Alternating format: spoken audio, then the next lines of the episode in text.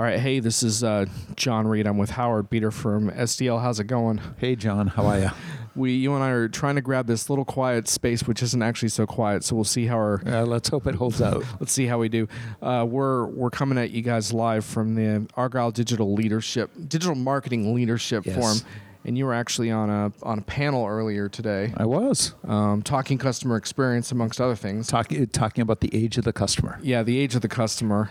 Um, and customer experience, of course, is something that you guys are kind of focused on, and it's it's a term I kind of struggle with a lot because it seems like every single vendor on the planet is now specializing in customer experience, and I'm not even sure sure if I know what it means. So, what what does customer what does that even mean? Sure, um, i it's true.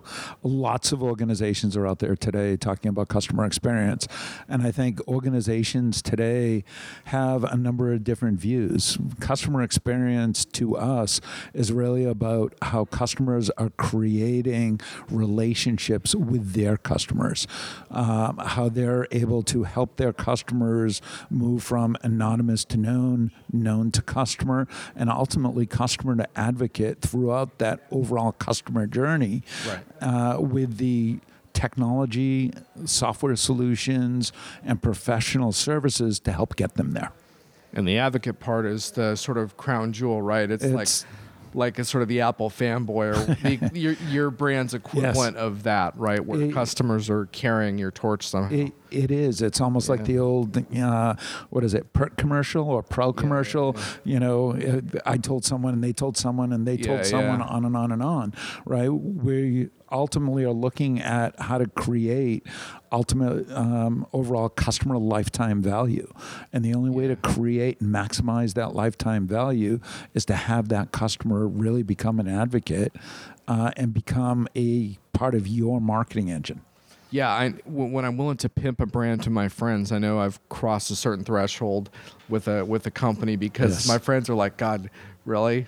But I'm like, "No, I really like this, and so I'm going to push it to you." Yeah. And that's a big shift from just quietly consuming products. Oh, it's a, it's a huge shift. Right. Now there's this other piece of it. I, I had to get some new winter boots. So I went down Northampton Ted's boot shop. Those guys have sold me the right boots for like 20 years. They know everything about the boot. They know everything about me. They always get it just right.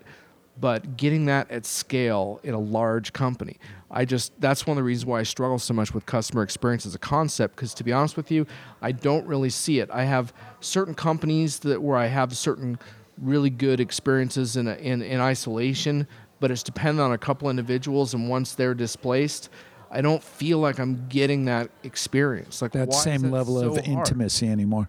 Um, I mean, it's hard enough for a number of reasons. I mean, one, maybe if we back up a second, when you start looking at the customers out there and you're looking at you know who they're actually engaging with and, and dealing with you know we all we were chatting earlier about apple right if we're engaging with apple we have some expectations of what we're going to get and they typically live up to them. If we're doing that with amazon you know similar expectations for great experience or google or disney. Um, the challenge is we want that experience everywhere else we go Right. A- and so And that's not as easy when, when It's not when- as when easy. Processes are more complex, When- right? when the because Amazon's kind of like one click, it's, harder for them to screw that up. it, well and- Still, still a great thing that but they it, do, but it's taken them yeah. years to get there. Right, right. And they've got the the customer history, Right. purchase history. They're capturing all that data. They've got the tools in place behind them. So now you've got. Um, you know the the ABC new online retailer that is trying to compete. In order for them to compete, they need to put in place some of those same basic tools so that their experience at least is somewhat as good uh, or comparable to what the best has. And in order to do that, they need to be able to acquire the right technology solutions to do so. Most organizations today are are looking at you know maybe what's hot, what what's being hyped the most out there, and jumping at that. And many of them are running into you know year long implementations Right. to try and get it right. Um, you know, what we've seen is that organizations need to start with a problem. They need to identify what that initial first step needs to be to get some success and get a site live very very quickly um, you know maybe they're starting with a website maybe they're starting with with a campaign solution but if it's going to be a year long in implementation, it loses some of that momentum along the way. Right. And you need to have some of those small successes to build on to really increase the organization's um, mindset and really get everybody on board. Right. So you're you're essentially advocating a process where you you start with some with a manageable piece that you can tackle that you know is going to Consumable bite. Yes. That's going to enhance a customer relationship in a particular area, whether it's extending the online brand Yes. or whatever in the online shopping experience, or maybe it's adding a mobile component to that. So you're picking one thing, but you're also, I think, saying that it has to be part of a bigger context. You can't just tackle these as one-off products and hope you're going to get Correct. There, there's you've got to be looking at the bigger picture. Yeah. You've got to have an understanding of what that end-to-end customer Yeah. journey will Yeah. be, so that it's not just putting in a, a WCM solution for the sake of a WCM solution.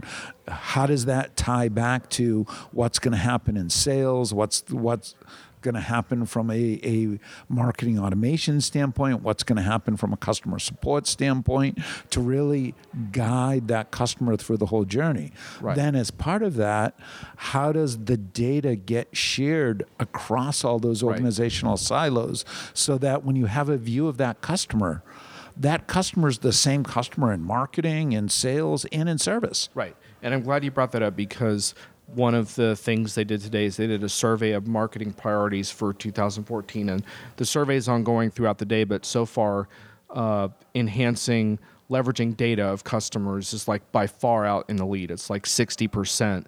And the next closest response is under 20. Yep. You know, so so the mar- marketers and CMOs here prioritizing this. Is that because without the data, they don't have a chance of offering the kind of personalized experience that you're Wi- talking about? With, without a doubt. I mean, I think one of the, the great quotes I heard today was we've moved from static marketing to real time marketing. And we're very much in the real time world.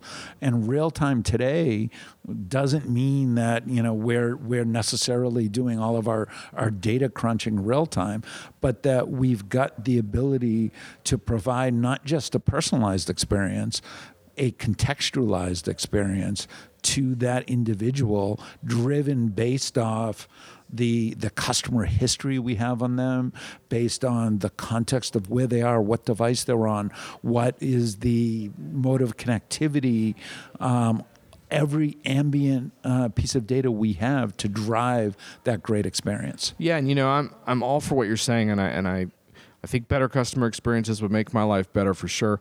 Like I go back to this summer when I had a really good experience on a British Airways flight, with the only exception that there was a refund issue on one of my tickets, and the refund process was kind of like an exercise in in humiliation. Yes. And uh, you know, like for example, they couldn't process it at the airport. They refused to even talk to me about it. Like I had to dial an 800 number back, and it's you know the kind of story I'm about Uh-huh. to launch into. So it's the kind of thing where it's like, it's like it didn't even seem. It, it wasn't even like they had the data on me and decided I wasn't very important to them. It was like the data on who I was didn't even transfer properly from one person to the next. So to me, it's like this. At best, this is a is like a work in progress. At worst, it's kind of a utopia that Yes. just isn't here. Well, I, I mean, but it needs to be because as a consumer, we get really frustrated by that. Right. And, and you know, I use the same example with my cable company. Right. Um, you know, anytime there's a problem, right, from the time I call in to the time I talk to somebody that can fix it, I've given that same information three or four different times, right? We get irritated. We tell other people, like I'm telling you now, and you told me. So, so organizations recognize they have to fix that issue, Right. And, and, and that's why I believe we're hearing folks starting to talk about, you know, centralized customer repositories. Right. But you know, I, I think quite honestly, for many of our competition, you know, that's a nice vision. Um, Right. You know, having something Right. that is in reality available today. Um, that customers can leverage today and are leveraging today, I think really is helping our customers and gives them a unique advantage. another interesting thing that's come up a lot is sort of breaking down the barriers like that that you can't just approach this from a marketing angle it's a cross organizational initiative there's been a lot of talk around CMOs getting along with CFOs and for bridging that relationship but then did a, sh- a show of hands earlier today and the relationship with the marketers here and their IT departments is, is pretty bad as a group. That's got to get fixed, right? Because yeah, you can do a one-off cloud marketing initiative without involving your IT department, but to really get to the bottom of this personalized experience, Yep. y- how can you do that without You- a relationship with IT? You can't. And, and, and so, mar- how, do you help your own customers understand that or work with that? Do they- Mo- most definitely. I mean, marketing and IT need to work hand in hand today. Just because the solutions are moving into the cloud doesn't mean IT is eliminated from the from the proposition, right? There's still the need to integrate potentially um, your CXM cloud solution with your CRM cloud solution, right? How do you tie your marketing automation solution and your website to Salesforce, as one example? Um, that still has to happen, and that's going to involve IT. And so, where what we've seen work well is when IT um, is very much still a a key player in the overall decision. Um, IT should still buy off on the technology. Ultimately, they're going to be supporting it down the road. Right. Just just because it's moving from a capital expense to an operational expense doesn't mean IT should be out of the the picture at all. You know that partnership needs to be strong, and I think, you know, on the other hand, IT has recognized that for them to be successful, they need to support the business, and, I, and and I'm seeing them step up to do so. All right, so one final question, then we'll get back because we're kind of, I think we're playing hooky from the program, so should probably get back in there. But so a lot of marketers that I've talked to are they're getting some results, especially with some of the measurement tools they're using, and they're tying in social to lead campaigns and stuff. But the fact is, a lot of them I think are struggling with these issues, and and they don't have all the funding that they need, and and and they want to understand how to get there.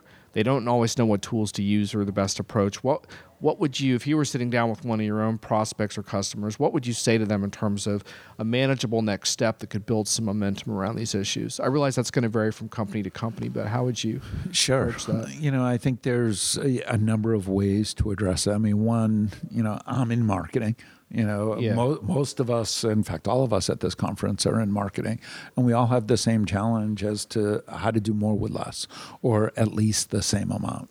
Um, and to do so, you know, we really need to understand what's happening uh, with the campaigns we're running today, what's happening with um, in in the social media space, what's happening across the customer journey. Right. There are new edge um, uh, analytic solutions now becoming available on the market that aren't just listening to what's happening in the social space. They're really able to start to look at the complete picture across the customer journey Right. and be able to understand where the challenges and pain points are so that you are given a very specific target to address immediately. And based on that pain point, if, as an example, if they identify um, through the customer journey analytics that customer support is a red flag for your organization, um, that's something that you can create a customer loyalty program uh, or a campaign and focus and try and fix that issue very quickly and see a quick return on your investment and a quick success. And I think it, my suggestion would be to start taking a look at those types of analytics tools today to really try and address uh, those concerns. All right, folks, there you have it. Let's put a wrap on it before we that annoying beep goes off again. Thanks a lot for joining me. All right, thank you. This has been fun.